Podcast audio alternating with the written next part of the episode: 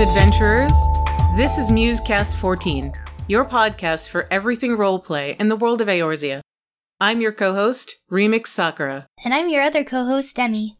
And today we are starting on a new foot, having completed our series of episodes discussing the different nations of Eorzea in the hopes that you can use this information to create a character of your own with an accurate background.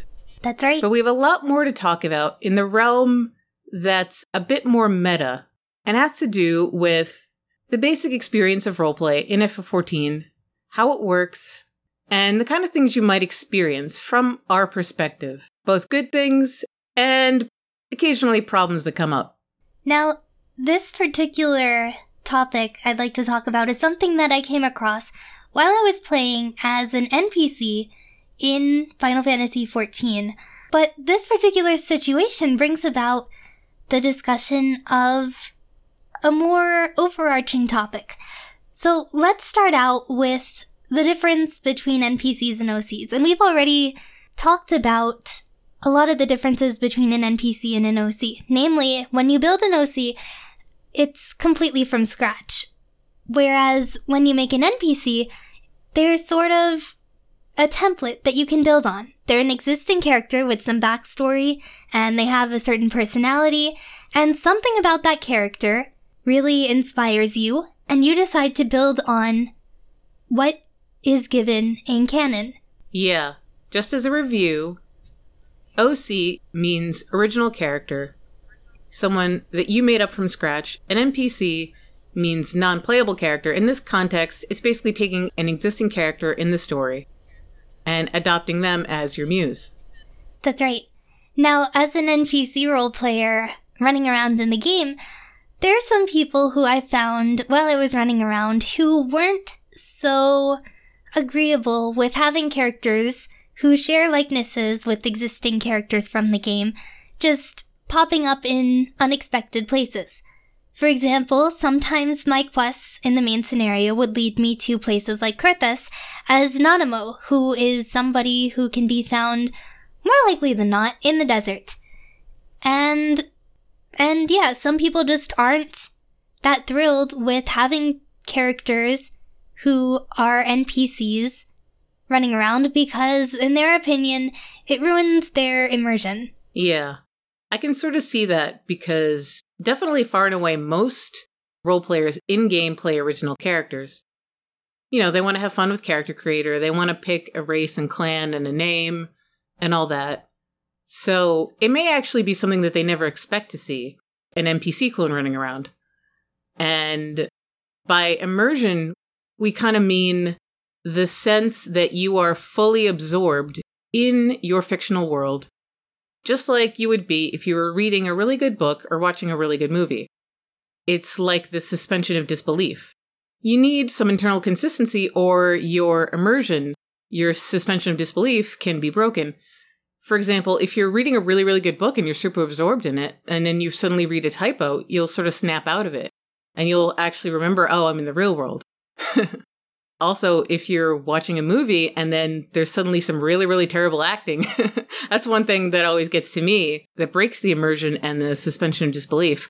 Basically, what happens is if you're running around as your OC doing your thing and you see something that you don't perceive as making sense in the world, such as Nanamo running around in Coerthas, you suddenly realize, oh, wait, something's wrong here. Oh, I'm I'm snapped out of my my immersion something that I really enjoy doing because this is all, you know, just a different way of experiencing fiction to us. It's just like reading a book or watching a movie, except, you know, we are, we are playing in it. We are real people with real agency. Mm-hmm. And actually, now that you, you say it, bad acting does remind me of NPCs being potentially ruining immersion by doing things that are extremely out of character. Now, we might come back to that a little bit later on, but both of those things, like running around in Coerthas, or, well, maybe not everybody running around in Coerthas. Some people belong in Coerthas, but, you know, running around in places where your character might not be found, like, ever, sometimes gets on on people's nerves. And as a result, some of the NPC role players joke that, "Oh man, we exist, we're ruining people's immersion. It's terrible." Like you do have to develop a, a thick skin about this. But even though it is joked about, the more I do think about it, the more that it really does bring up a lot to discuss about the influence that characters have on the world around them and and more importantly the people around them. Yeah, for sure. Yeah, so namely I want to talk about god modding. And this does apply to original characters, NPCs, really any kind of character here. But god modding occurs when people make their characters pretty much invincible or able to do whatever they like. Now, maybe this is taken to an extreme. For example, imagine a character who is able to win every single battle that they enter, or they have insanely uncommon superhuman traits that just stack and stack and stack upon each other so that whenever you interact with them, you know, if, if you were in a situation like this, it might end up feeling very one sided. So, uh, for example, like Remix, if you were in a fight with, let's just say this character appears to be fairly scrawny, right? But you uh-huh. guys get in an argument, and the character decides, all right, I guess I'll I'll fight you to prove that I'm right in this situation. It's it's it's a random scrub in the maelstrom who just joined. Let's pretend. We're gonna take this as out of proportion as possible. Extreme extreme god modding here. So, so random scrub recruit decides that she's going to go and say, "Hey, your order was wrong." What do you mean? I'm never wrong. I'm the admiral. Are you sure about that? We're yes, gonna I'm go sure. out now. We're gonna go to the wolves' den and we're going to go duel. Uh... So they go out. they go ahead out to the wolves' den, and Mother, for whatever reason, has forgotten her guns. Right. All right. And We'll, we'll say Merlwyb's forgotten the guns. It makes it a lot easier right now. Um, so Merlwyb somehow has forgotten the guns and throws a punch, and character suplexes this female Roe into the ground. Gasp. Okay, so what does Merlwyb do now? Well, is she like in the ground, like Hildibrand level, like in the ground? No, not not in the ground. In the ground. We'll pretend that she's she's able to to get up here. All right, she'll get up and continue the fight. Okay, so what does she do now? Since it's very likely that whoever she's fighting is shorter than her, she'll attempt to kick them. Except this character now has flight. Oh. And flies up into the air. oh man, what what's your problem? And rams into her from the what? side. Like what? Yeah. My point in this is when you're interacting with people who god mod, the interactions can be very one-sided, and the other person in the exchange as I'm sure you do right now, Remix, uh-huh. can feel uh-huh. very powerless and very frustrated because it feels like you're shoved into a corner. Uh huh. yeah. so, so I think when people hear the term God modding, they agree that yeah, it's not a good thing, but sometimes things aren't as clear cut as that one example fight that I've done. Uh-huh. and the line between acceptable and unacceptable can be debated. And so that's kind of what I'd like to talk about today. Yeah. That was an awesome. We had some live RP on the show. yeah, I mean, the real problem with this practice that you have to understand, it's not about your character does something that I don't like.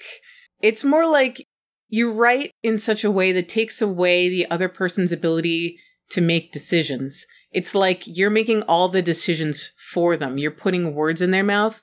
You're making it so that you're writing them into a corner so that they have no other options or decisions about how they act other than the way you want them to act. And that's no fun. You know, this is an exchange. You want every reply to your RP post to be a surprise. You sort of want it to be open ended in some ways so yeah. that the the thread can continue in ways that maybe you didn't expect. Yeah, this is a collaborative process. If you just want to write about your character kicking everybody's ass, go write a fanfic. like, but RP is not that. but at the same time, you can see how this is a little bit of a sticky, wibbly wobbly kind of concept. How, yeah, there is a fine line sometimes. And I think that I want to give people the benefit of the doubt that most of the time, when they godmod, it's not intentional They did it unconsciously because that's just what came to their head and they didn't think about things from the other person's perspective. You know, they just weren't self aware enough to realize that this is a bad habit that they can fall into if they're not careful. That's very true. If it's an OC or if it's an NPC, I think a lot of people don't really realize that they might be abusing their influence on other people. Yeah. I think some of the most common scenarios where this happens is in action sequences and fight sequences. But to kind of link these two subjects together, if one of us or one of you is role playing an NPC that, let's say, has a lot of power in the world, like, you know, a head of state, could it be that an NPC who's powerful in game also attempts to be too powerful in RP? So, if we wanted to use a head of state as an example, say you want to play as Kan-E-Senna, right? She seems like a pretty kind character. Maybe you enjoy Kan-E-Senna's strength and her maturity given her years, and you decide you want to play Kan-E-Senna. Maybe you listened to our Gridania episode and you just loved all this analysis we did on the Padjal and on the society, and you were so inspired by listening to Musecast. So you're gonna roleplay as Kan-E-Senna. Now, somebody like Kan-E-Senna does have a fair amount of impact on what goes on in Gridania. She, as head of Order of the Twin Adder, is able to command what anybody in the Order of the Twin Adder does. Now think of that in terms of the grand scheme of things. If we said that a third of the people of Eorzea were registered in Order of the Twin Adder, it's very possible that you could use that power, and in some cases, some might argue abuse that power, to try and get people in the Order of the Twin Adder to do something for you because they are loyal to Kan-E-Senna. Yeah, this could come up in a situation where you, as Kane, meet another OC who is a loyal Gridanian, a Twin Adder soldier, and you, purposefully or not, try to jump in and be like, well, I'm in charge here now. And I'm going to just command you to do things that I would like you to do. Plot device when that could be a little bit cheap and it could derail what the other person wants to do. It could derail an existing storyline. And all of this happens because you, the Mun, didn't talk with the other Mun offline about what you wanted to do and what was an appropriate level of control in this situation. Now, that doesn't mean that there isn't a lot of improvising in RP, but but when you have that in character imbalance of power, there's definitely potential for things to screw up in a way that just doesn't make it fun anymore. That's right. It's very easy for people to abuse that influence, even if they're well intending, to get other people to do what they want. And sometimes you don't even mean for people to do what they want. Some people deliberately try to limit the impacts that their interactions have.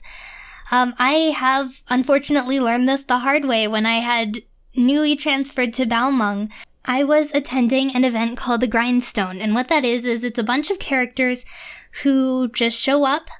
They're there to fight and they use physical weapons to try and win this tournament sort of setting. It's like a boxing match, basically, right? Somewhat, except you have all the different classes that are in the game. Mm, so, so like in character PvP?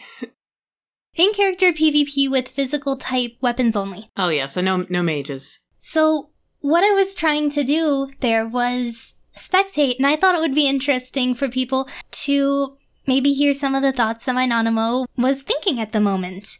Granted, I wasn't there to try and disrupt the fight. I wasn't there to change the course of the fight at all.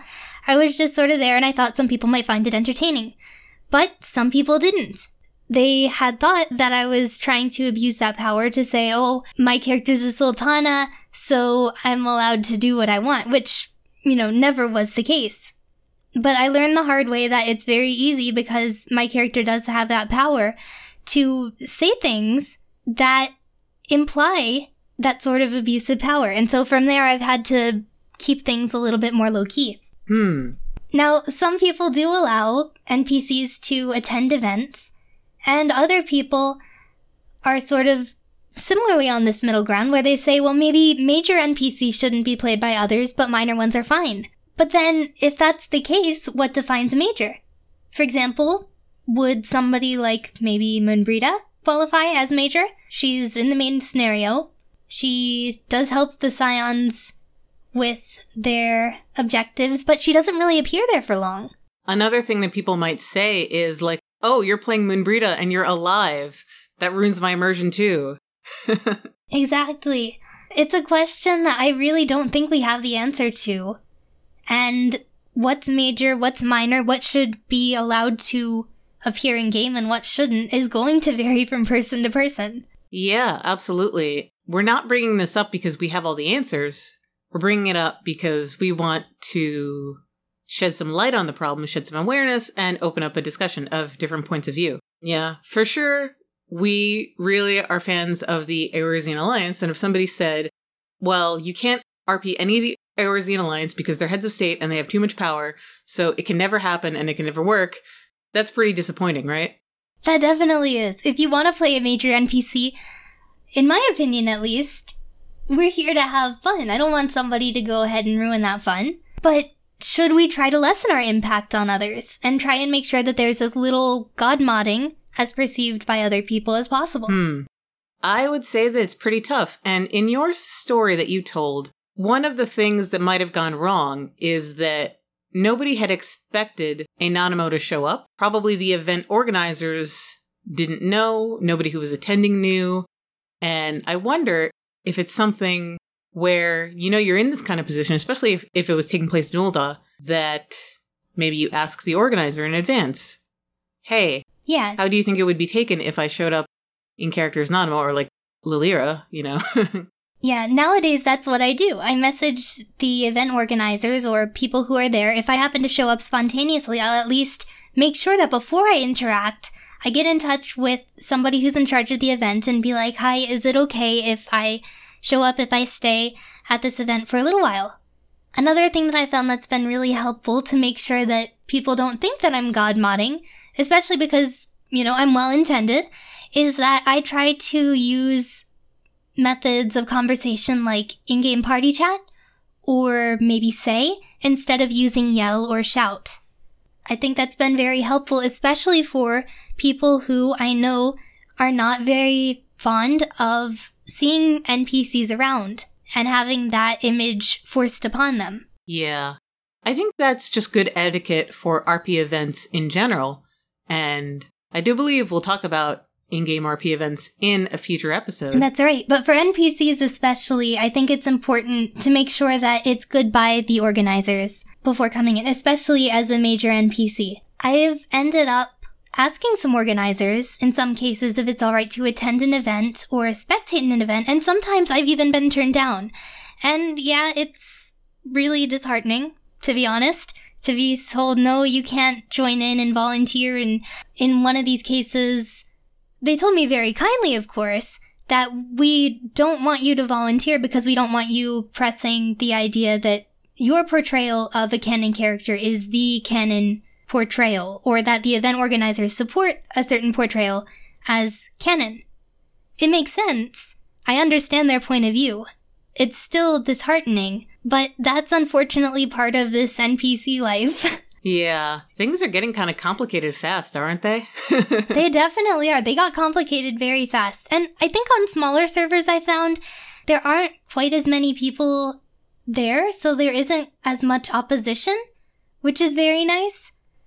But if you're planning on coming to a bigger RP server and you plan on coming as an NPC, there just might not be people who are fond of it. And even if you are on a smaller server, just as common courtesy, I found, be sure that people are okay with it and try to stay low key. That's that's my best advice here. Yeah, for sure. I mean, I just try to look at it from the organizers or the attendees' perspective. They're doing this to create a story, a little evening in their character's life and yeah, it sucks that there's this opposition and, and people don't understand the point of view of someone like me or Emmy. But our individual enjoyment, just at the end of the day, it's not going to be more important than all those other people. An organizer has to know their community, know their group.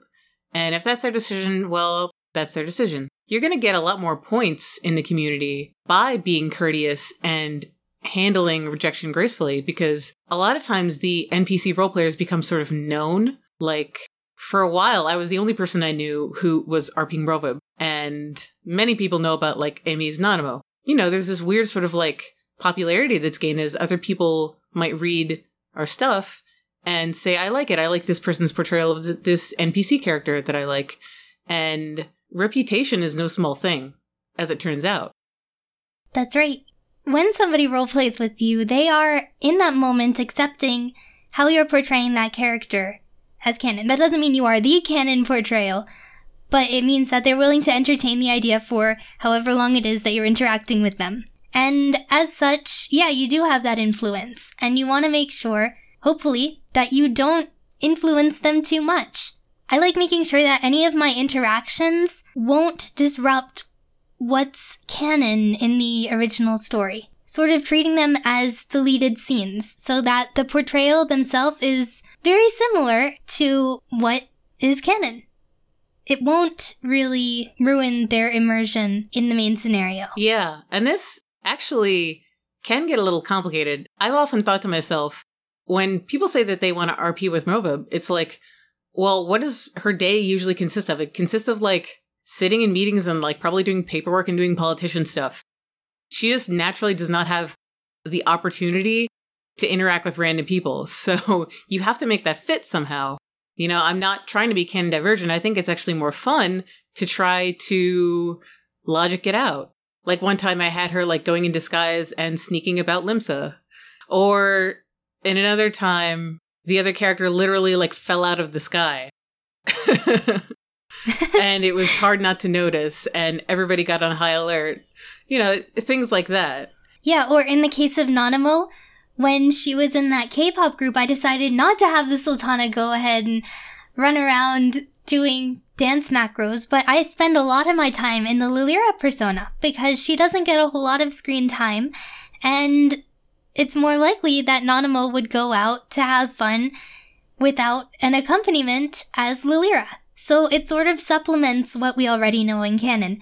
So maybe that sounds like it's a little bit restrictive, but I found that but I found that imagining those deleted scenes is a really great way to expand your knowledge of the character. Yeah, I agree. I think it's actually more fun figuring out ways to make it work rather than just saying, well, screw the rules. I'm just going to break them to make it easier.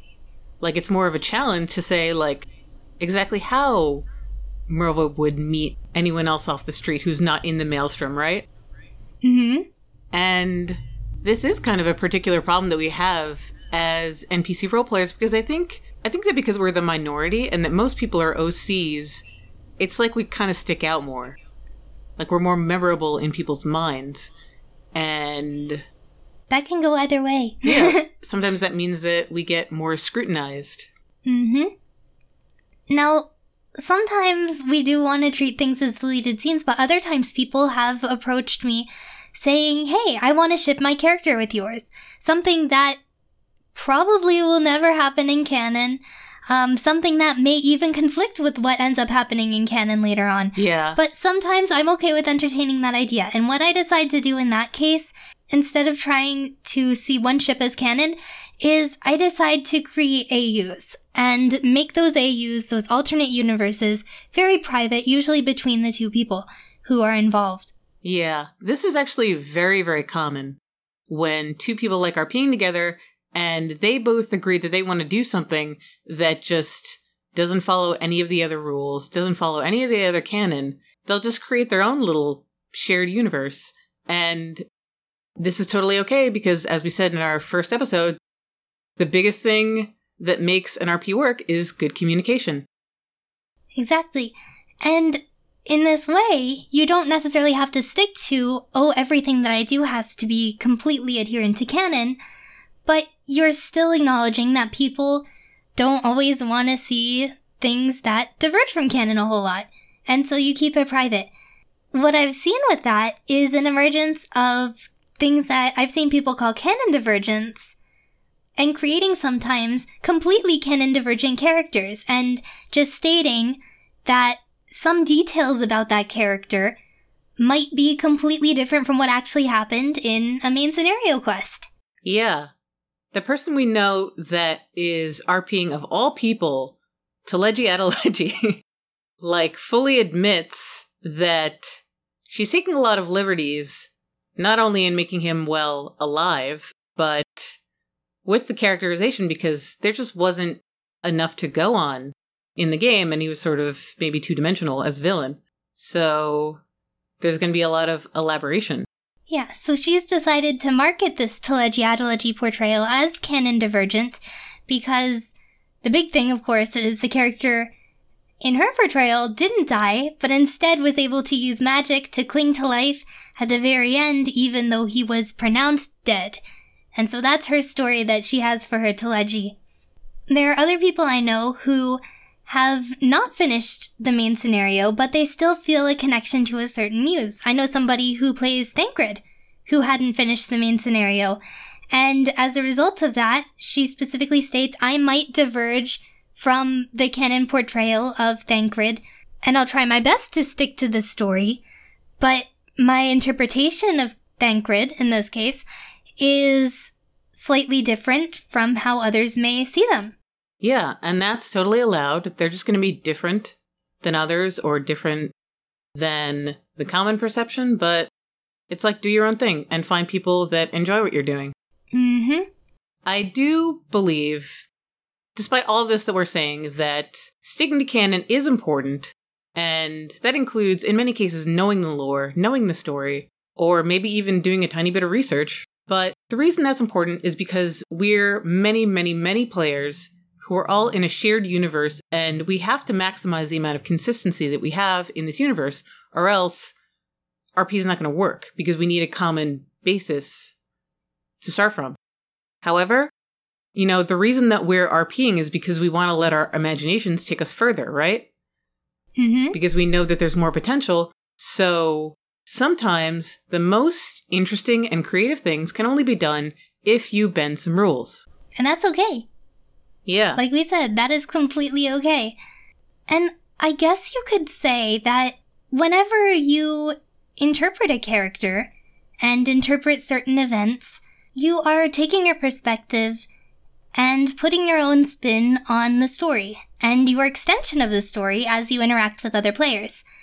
So, whenever there is a human behind the character who isn't part of the dev team, doesn't know what's going to happen in the future, there's a chance that something that you do could end up conflicting with something that later happens in the canonical story.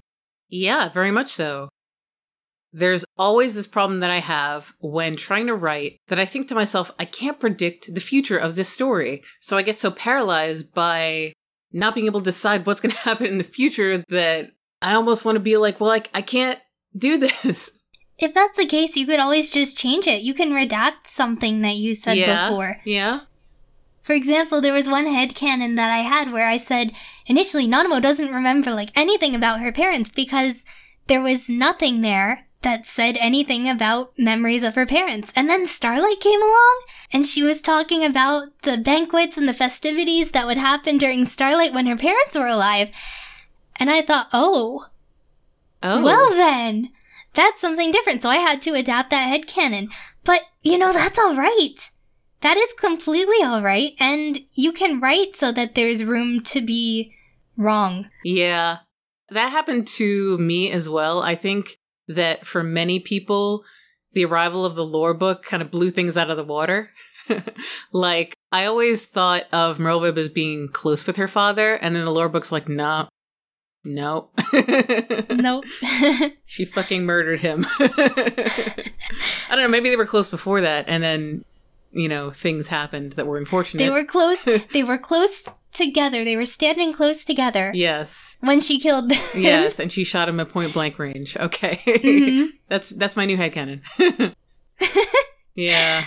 Now this can happen not just with your own speculation and headcanon, but with subjective interpretations of the events of the story or the contents of the lore book. Basically, this is a work of fiction. So words and actions are going to have meaning behind them, but the meaning can be different for everybody because everybody has their own unique lens and perspective. We have to remember that there are as many versions of FF14 as there are players. Everybody is thinking of a slightly different story on an emotional level. For example, I may think that Nanamo or Merlwyb or somebody else does something and that it implies this about their true feelings.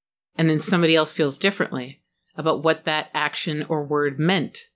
And neither of us is wrong. And even though we might make an effort to, you know, hit up Koji, hit up the lore experts, and ask them, what do you think about this? We have to understand that none of us are actually right. None of us are absolutely, truly right. And that can apply sometimes even to like the authors, to like Koji and Oda. When we were at FanFest and I was geeking it up with Sayer Timono from Phoenix Down Radio, he was talking about this concept, the death of the author, which is nothing new to literature at all. But it says that the writer, the creator, is not necessarily the assigner of meaning to a story. Like a writer can intend to convey one emotion and you feel something else. And it doesn't mean that your interpretation's wrong. It's just a feeling, you know? So it's something to keep in mind, even in a video game. It's just as much a powerful work of fiction. And more importantly, that it's ongoing. This is something that's sold in chapters, in patches. And in that case, I'd like to ask what exactly is canon? Anyway, if everybody has their own interpretation, I'm really not sure, and this is my opinion. I'm not sure that one person's view of canon is going to be exactly the same as somebody else's. So, what is canon? I don't know. Here's the thing. Either way, there are going to be people who you may encounter who might not like the idea of NPC role players. So if you are an NPC role player and people say, hey, I don't really want to role play with you, there really isn't much you can do. It's sad when it happens, but if you try and push people into role playing with you and push yourself onto people, it's not going to solve anything. So just pay attention, be understanding as much as you can, and try and enjoy the game with what you have. Yeah, I totally agree. The RP community for FF14 is strong, but it's still small enough that people do have reputations, especially within a certain arena, whether it's a certain server or specifically on Tumblr, specifically on Hydaelyn role players, etc. Wherever you're going to be part of a community, people are going to get to know your name. It just happens. So, of course, you want to be just great to everybody else because you're a nice person, right, listener? I hope so. but also consider that you just can't go around having an attitude, and it's better to just suck it up and then. And then understand that they're not the bad guy in this situation. In this case, nobody is. It's just your own boundaries as opposed to their own boundaries. And if they aren't comfortable with it, then, you know, just respect it. It's unfortunate. Yeah. But yeah, there's just a huge interpersonal component to playing an MMO. And this same logic would apply to like your raid group, you know? You either come to an agreement as a team or you don't play together. That's like the only solution. You can't try to change people's minds. You can't force anybody to do anything that they don't want to do. Now that said, that brings up another question about original characters. And I think we're going to wrap up this episode by talking about original characters and tying this all in where, okay, we've talked about this with respect to NPCs. Let's talk about the majority of characters here, original characters. Uh huh.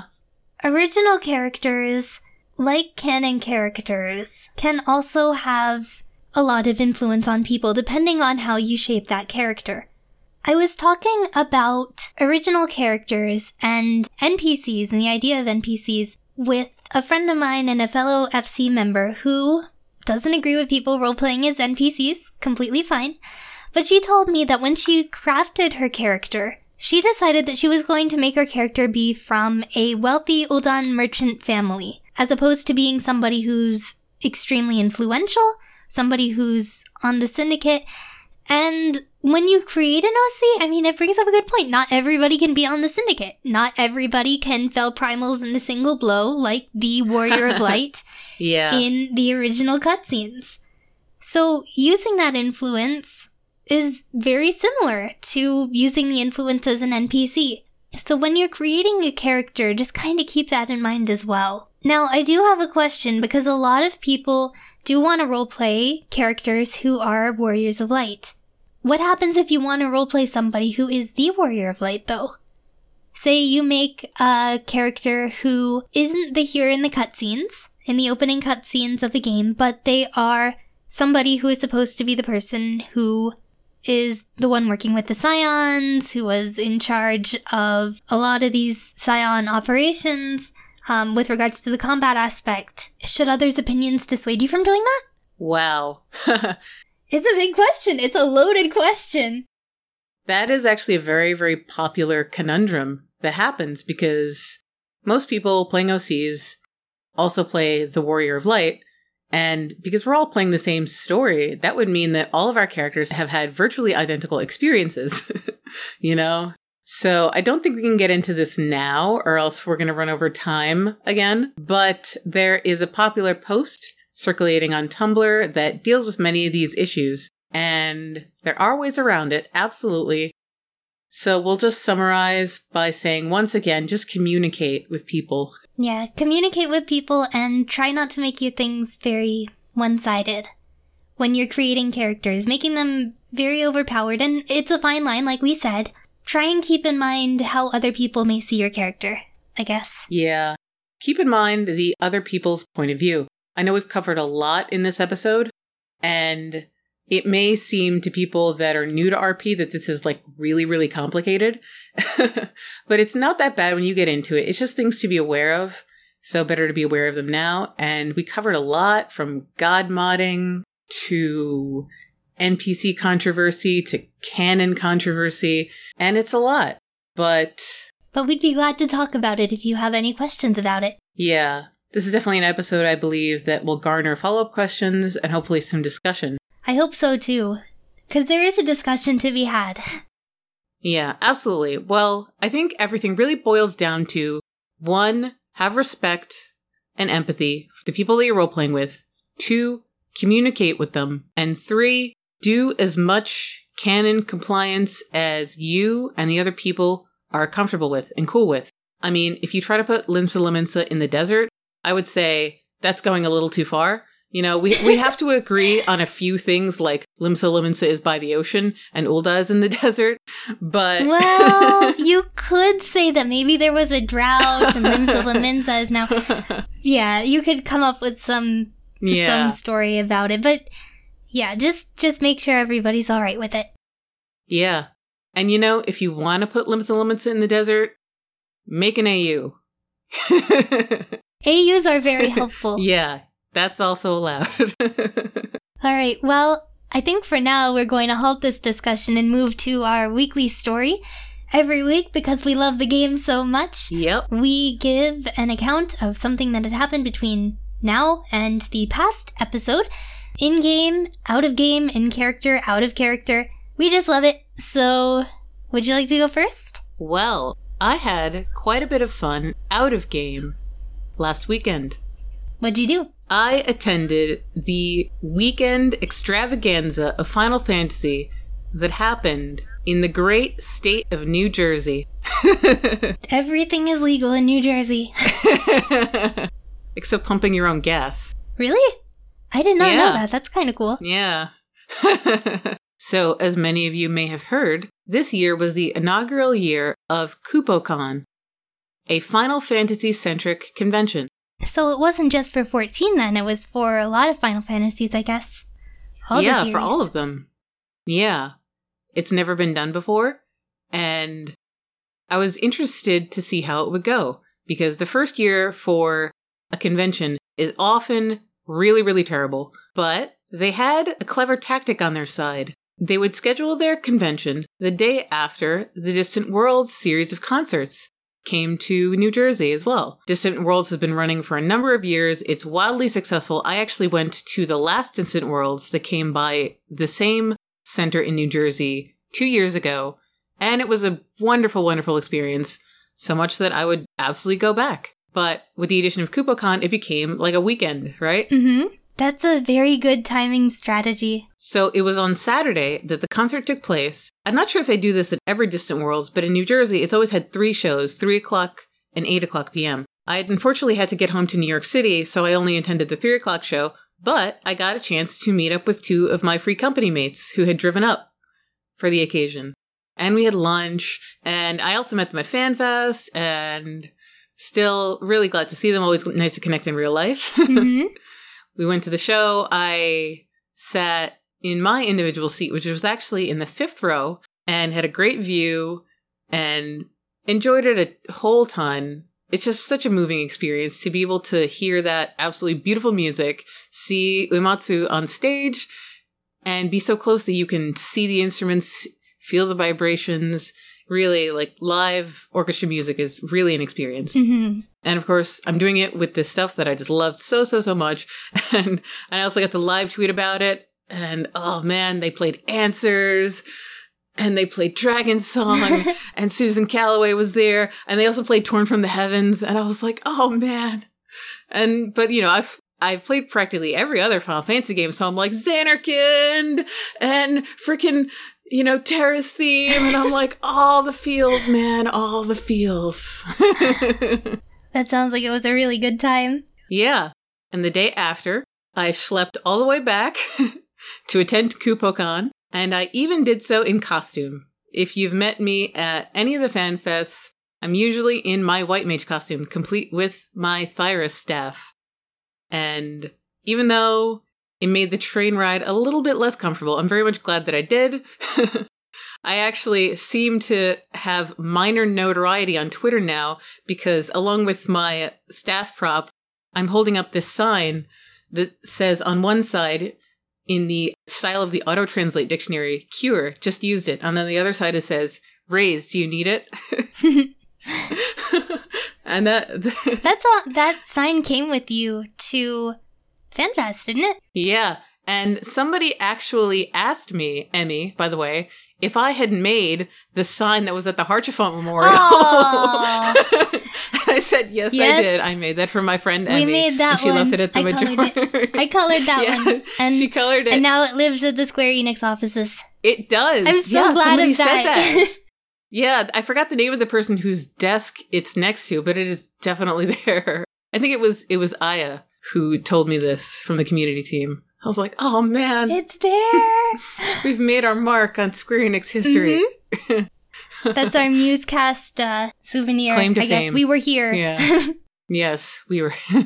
yeah, and so much happened at the con. It was very, very small. It basically all took place in one room. So much more similar to FanFest than some of the bigger cons that you're used to. There were a couple of rows of vendors at which I actually bought something for Emmy. It is a golden Scales of Ul'dah decal. I'm so excited to get that. I'm going to be putting that on my car as soon as it gets here. Yeah. And now we just have to think hmm, I bought an extra set just in case we have something to give away to listeners. Do you want to give Hmm. something away to listeners?